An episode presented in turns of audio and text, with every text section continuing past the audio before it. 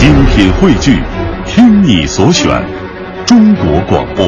radio.dot.cn，。各大应用市场均可下载。文娱新闻现场，明星背后故事，文化产业走向。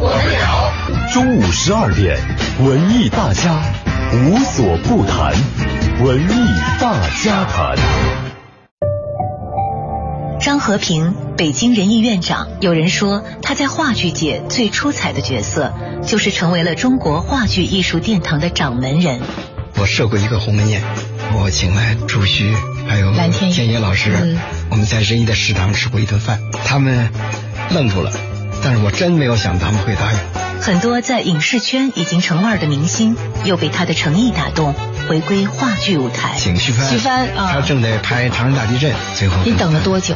半天。高调做事，低调做人，是张和平留给大家的最深印象。而这背后的故事，也源于他少年时的坎坷经历。对生活上的困难，我觉得还不是最重要，嗯最重要是精神上的压力，然后写上，嗯。有一种自卑。其实对于我来说也是一件好事。本周日中午十二点，北京人艺院长张和平与主持人郭靖相约周末文艺大家谈。二零一零年五月，为了宣传北京人艺的新戏《窝头会馆》，张和平答应了央视主持人朱军的邀请，上了一次《艺术人生》。正是在那次节目里，曾为人艺的种种弊病感同身受的濮存昕，用他的方式表达了对张和平的钦佩。怎么就都改了？怎么就变好了？怎么这些演员们就不像前几年那样的意见多了？这真的愿意回来演戏呀、这东西怎么改变呢？我突然想起我我演的话剧《建筑师》有有个台词儿啊，建筑师索尔尼斯说：“你知道吗？有这么一种人，世界上就有这样的人，他有资质。”有能力去渴求那些不可能发生的事情，有的这种人不是自己就能够把事做好，他必须得有帮手，但是帮手不会自己来的，你必须去召唤他，拿什么召唤？力，力量？就是你内心里面得有一种力量，你有这种力量，帮手自然就来了。濮存昕还曾经在另一次采访中讲过这样一件事：有一部作品说好由他演男主角，他也跟着谈了五六次剧本，可该签约了，濮存昕觉着自己还是没有创作感觉，决定辞演。张和平没有流露出一点的不满。濮存昕说：“这是他作为艺术管理者的气度和心胸。要知道，为了我，整个演出计划都调整了。他心里的失望，我能想象到，但他尊重我的艺术状态，这让我很感动。”您看，不仅仅是这些老艺术家重返舞台，而且像陈道明啊、宋丹丹啊、胡军这样一些呃阔别舞台很多年的一些演员，也纷纷的回归。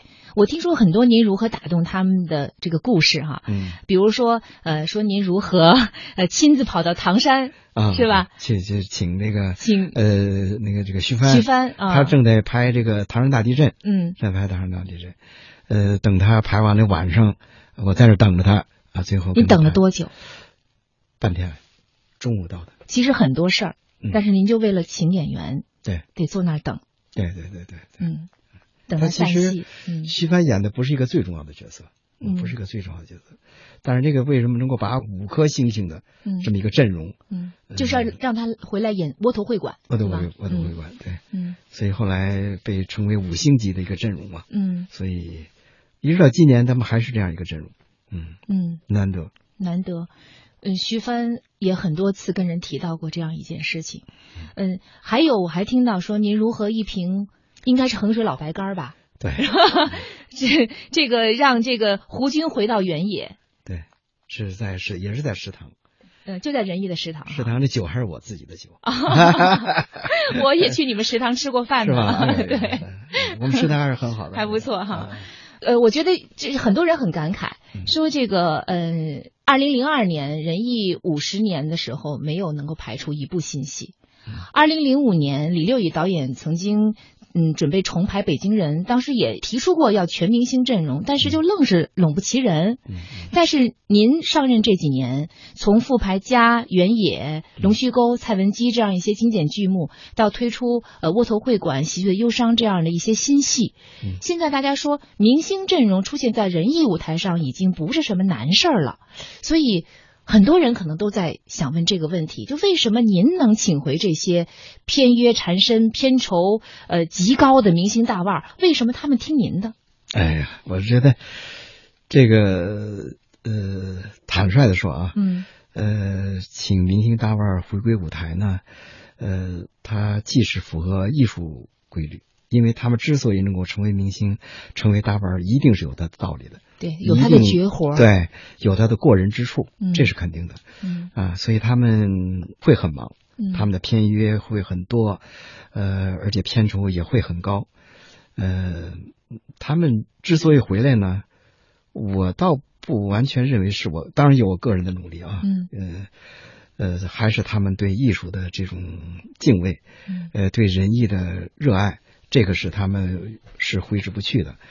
嗯，当然也跟我的努力，呃，我觉得最重要的是坦诚相见，坦诚相见，就是说你真心的对待他们，他们也会真心的对待你。其实倒不一定，嗯，在什么形式，比如说你刚才说到的那个喝那个喝衡水老白干 啊，你看胡军是一个身体很棒的人，嗯，我那时候已经六十四五岁了嘛，嗯，呃，身体。也我血压高，有也也身体也有慢性病，哎，嗯，呃，我觉得那天我没输他喝酒，嗯，他反而有点失常了，啊、后来有点道歉那个什么的啊，呃，但是喝完酒他说，和平院长可交，嗯，所以我觉得这是一个男人的他们这这种情感的一种交流过程当中的一个真诚的表达。酒喝到尽兴，往往是一种情绪的表达，啊，对对对对，他已经是。是酒疯嘛？嗯，呃，这个，所以我但是现在喝不动了。他说真的，真的已经喝不动了。嗯，就是这几年，呃，我还是消耗的很多，嗯，消耗很多，包括体力上的这个什么，嗯，呃，所以请他们回来那个演出，这是一个永远的话题，嗯，而且是非常实际的。呃，你要体谅他们的难处啊，同时呢，也要给他们以真诚的。这个把事儿说清楚啊，他们会会理解的，也会尽量去安排。呃，所以我还是那个话，呃，真诚相待。看上去您很有智慧，对什么样的人可能用了不同的办法，但是实际上万变不离其宗，就是两个字：真诚。对对对对，就是你怎么把自己的真诚让他能够感受到。嗯、那么在仁义这样一座注重传统和传承的剧院，嗯、在创新和传承之间产生分歧，其实是不足为怪的哈。对，嗯、说到这儿。我想问您一个尖锐一点的问题了。嗯嗯嗯，在仁义、人民、林兆华和李六乙这三位大导演，嗯、他们之间的不和，嗯、呃，已经不是什么新闻。对，他们最初呢，主要是艺术观点的不一致。嗯、您的前任刘景云院长曾经想试图调和他们之间的矛盾，嗯、结果反而还被他们一通骂哈。嗯、我特别想知道，您在任这几年，您是怎么协调他们之间的关系的？怎么样能够让他们各自既保持自己独立的艺术主张和鲜明的艺术个性，还能够像您在就任的这个全院演说那样说的那样，能够形成拳头，嗯，变成合力？嗯嗯嗯嗯，你怎么跟他们相处？呃，艺术家们对艺术的不同的认识啊和呃喜好都是很正常的，呃，甚至于他们的理论到一定偏执的时候呢，会呃感觉到。不一定是那么正确啊，但是这种艺术家必定是要有个性的。如果艺术家没有了个性，就会变成平庸。嗯、所以这个应该是变成自己骨子里的一个东西。所以这个东西呢，还是要呃，因为通过作品去体现嘛。这个包括大家可能对六乙呢会有一些个呃他的艺术风格上的一些个嗯不同的一些个看法。嗯，但实际上呢，他是一个很有。追求的一个人啊，包括呃，他曾经想拍《围城》啊，是吧？等等这些个一些戏，我觉得都非常好的。呃，我也是呃陪着他，因为我跟陈道明的关系很好嘛，嗯，去跟陈道明让他看剧本啊，陪着他一起谈能不能够演当中的方鸿渐嗯啊，这个等等这些事情。然后后来呢，因为各种原因嘛，这个这个戏没有上去，但是呃，我说你还能够也希望能够拍什么？后来这个家是他提出来的。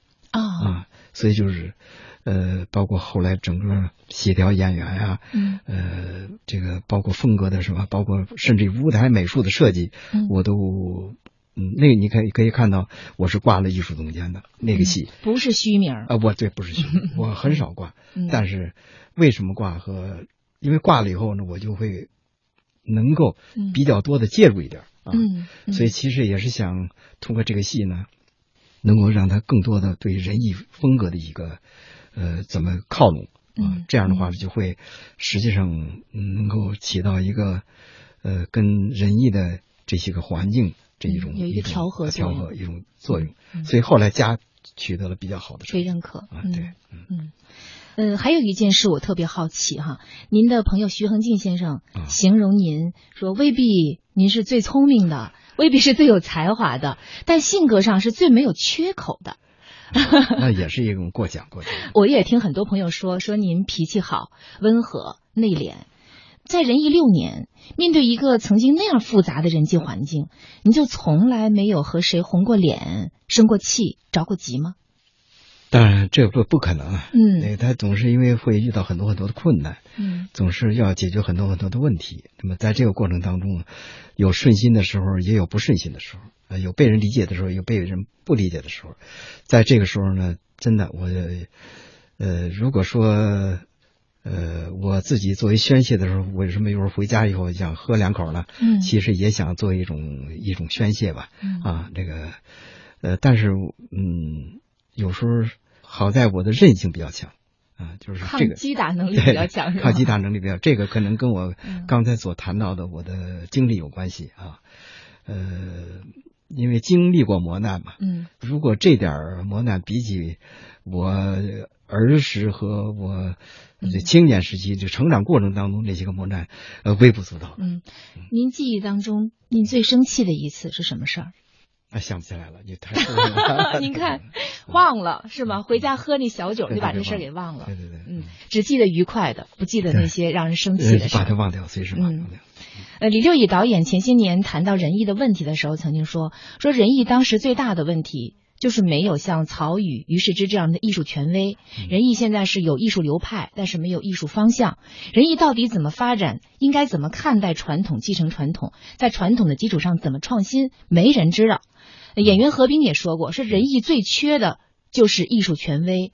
他说，有了艺术权威，我们可能会被领着向东，也可能向西。但是碰上一个不懂艺术的，最后只能是向南或向北。嗯嗯，贺平说的很有意思哈，对所以他把仁义当时的问题呢归结为，其实就是没有一个戏班的班主。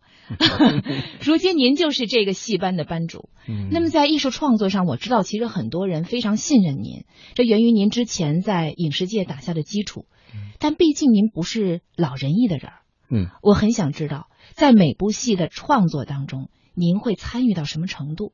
打个比方哈，嗯。您本人就是一位一级编剧，嗯。对什么本子好，尤其是什么样的本子会有市场，你有很多人都不具备的这种独到的眼光，还有这种准确的鉴赏力和判断力。也是过奖过奖嗯过奖。但是呃，也不是过奖，这已经屡屡通过您的那些影视作品在市场上得到验证了。嗯呃那么现在人一上什么本子，您会不会发表意见？如果有人和您的观点意见不一致的时候，您怎么办？这个呢，我觉得还得益于一种机制，呃，所以我就觉得用一种机制来说是比较好的。这个机制呢，就是，呃，我我当上院长之后呢，恢复了仁义的义委会。这个这是濮存昕当时呼吁了很久的一件事。这个当时仁义的义委会是有历史的，是有传统的，呃，因为一些原因吧，后来就中断了很多很多年。那么，呃，恢复义委会呢，就是一种艺术民主，而且呢，大家，呃，你一个人的眼光变成了很多人的眼光，而且变成了一种，呃，流程。所以抓了一个工作，就是建立艺术生产流程。就是一个剧本一个一个戏的诞生，从剧本从剧本的这个创作史，然后的主管副院长，主管副院长进入艺委会，艺委会完了以后通过了之后上党艺委。院长书记会来进行讨论确定，然后进行排练，排练完了以后在排练厅要审查一次，然后合成之后在剧场要审查一次，然后才能上演。嗯嗯，这是作为仁义在艺术生产的宪法来制定的，所以这样一个制度，呃，可能会对他的艺术生产起到了很重要的作用，嗯，就避免了因为我个人的好恶而对他的产生了一个呃不应该有的损失。嗯。我听说您有一个习惯，您看戏不是坐在前排，对，嗯，而是黑灯以后才悄悄进入剧场，就在后面边上找个空位坐下。为什么？因为那时候我是坐在真正的观众席里，嗯，而且是最靠边的观众席里的，嗯，呃，因为坐后边的肯定是因为，呃，当然除了机会之外，就是说可能钱没那么多嘛，嗯，所以你买的票只能靠后靠边一点，嗯，这样我可能听到的声音就可以更真切。所以那个你会观察他们他们的喜怒哀乐啊，他们的他们的反应，嗯，这个反应可能是很准确的，嗯，也是需要我呃做工作的进行调整的一个方向。嗯，您会把这些意见转达给这些创作者主创人员，对，嗯，可见您对市场多么的看重，难怪您对市场有那样强的判断力哈。张和平从来不避讳。他从北京胡同大杂院里走出来的平民出身，十七年群众文化工作，更是让他和普通百姓建立起了一种感情。他说：“我读得懂他们的喜怒哀乐，能够理解他们的情趣爱好，能够比较设身处地的换位思考。”有人说，在北京人艺的六年，张和平之所以能一呼百应，既因为他为人真诚，待人包容。更因为他既懂艺术又懂市场，他值得我们信任。他曾是北京文化艺术音像出版社的总编辑，推出过《爱你没商量》《宰相刘罗锅》《过把瘾》等热播的电视剧。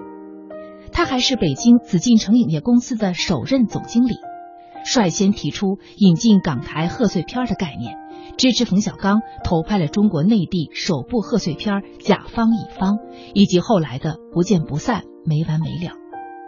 他参与策划的主旋律电影《离开雷锋的日子》，张思德、云水谣、建国大业都叫好又叫做。许多业内人士都不得不佩服他，面对文化产品，竟然能同时拥有三种视角：创作者的情感基调、投资人的市场眼光和文化官员的评判标准。很多人都很佩服您精准的市场眼光。我现在还记得，呃，当年我半夜爬起来追看王志文和江山主演的那个电视连续剧《过把瘾》那个时候的经历。听这首主题歌《糊涂的爱》，就是您做的词，对吗？对啊。几分能说清楚？还有几分是糊里又糊涂？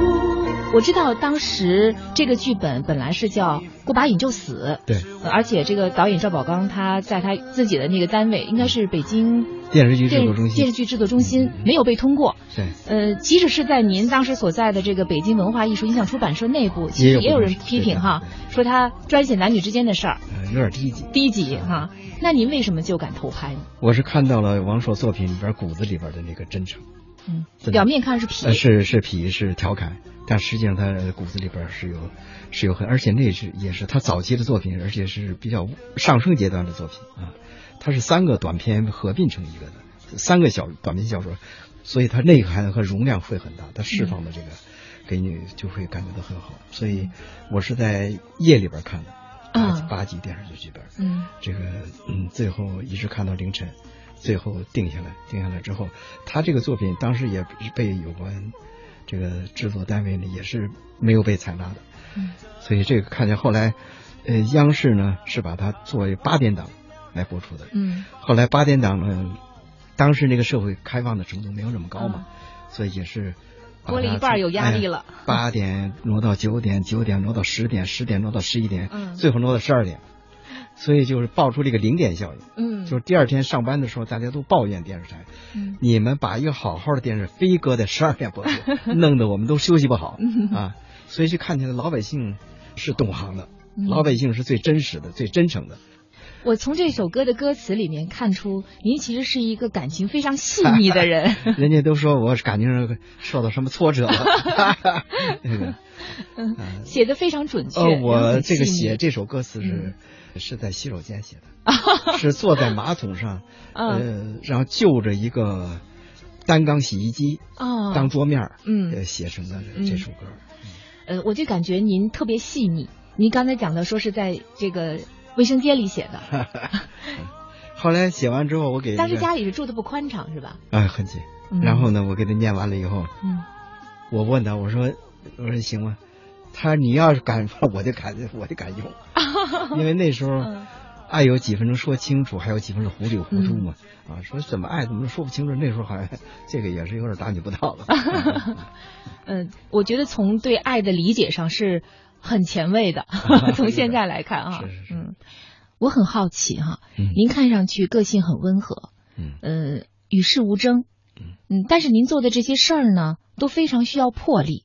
不论是当年对这些别人都不看好的项目独具慧眼，还是后来投拍主旋律的电影，想办法要找到艺术和商业的契合，都需要力排众议，果断决策。那您是不是在我们呃很多人不知道的呃这种就是温和性格的背后，还有特别果断的一面？您可能说的还是比较准的。我呢，可能嗯因为一个人呃总是两面的，呃，在看着平和的背后呢，我还有我果断的一面，而且有力排众议的时候，就包括呃所有的这些个项目的这个推进和成功都是这样。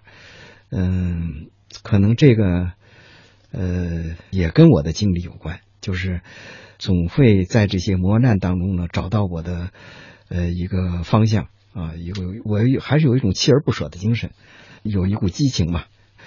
呃，另外就是我自己的一种追求吧，嗯支撑着我的呃方向。嗯，呃，还有一个问题可能也不容回避哈。昨天我采访仁义的演员的时候，他们也私下里问到了我这个问题，嗯就是您退休以后怎么办？我还会做文化，永远的。嗯嗯，还是会创作是吗？对，因为这是、呃是我生命的全部。嗯，嗯我记得您当时六年前上任的时候，曾经说过自己不会迷恋北京人艺院长这个位置。嗯在任期间，您觉得自己还有一个重要任务，就是希望能够发现一个胜任人艺院长的人，呃，使北京人艺能够长治久安。嗯您物色到这个人了吗？嗯，这个目前还是个秘密吧，啊还在过程当中。但是无论多么难，这个问题必须解决，而且我也相信会得到最好的解决。嗯因为这个仁义不只是属于仁义的，嗯也不只是属于北京市的，它是属于全民族的。嗯所以不管任何事，我相信，呃，仁义的未来都是美好的。好非常感谢您，谢谢您接受我们的采访。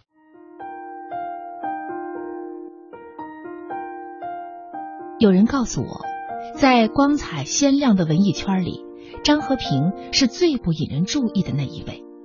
他没什么鲜明的个性，衣着随意又寡言少语。但是，一位多年的好友却告诉人们，他其实也有很幽默风趣的一面。那是在喝了几杯小酒以后，北京人那个调侃的劲儿，一句接一句的玩笑，极其生动。可一等他那酒劲儿过去，又变回那个很寡言的人。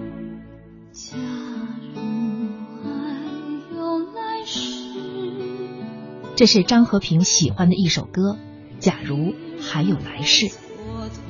冰冷之后才知道什么叫灼热，灼热之后才知道什么叫生活，生活之后才知道什么叫对错，对错之后才知道什么叫爱。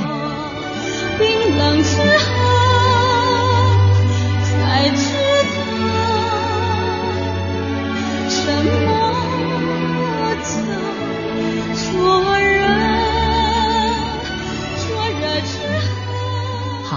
感谢各位收听今天的文艺大家谈，希望我们还能见面。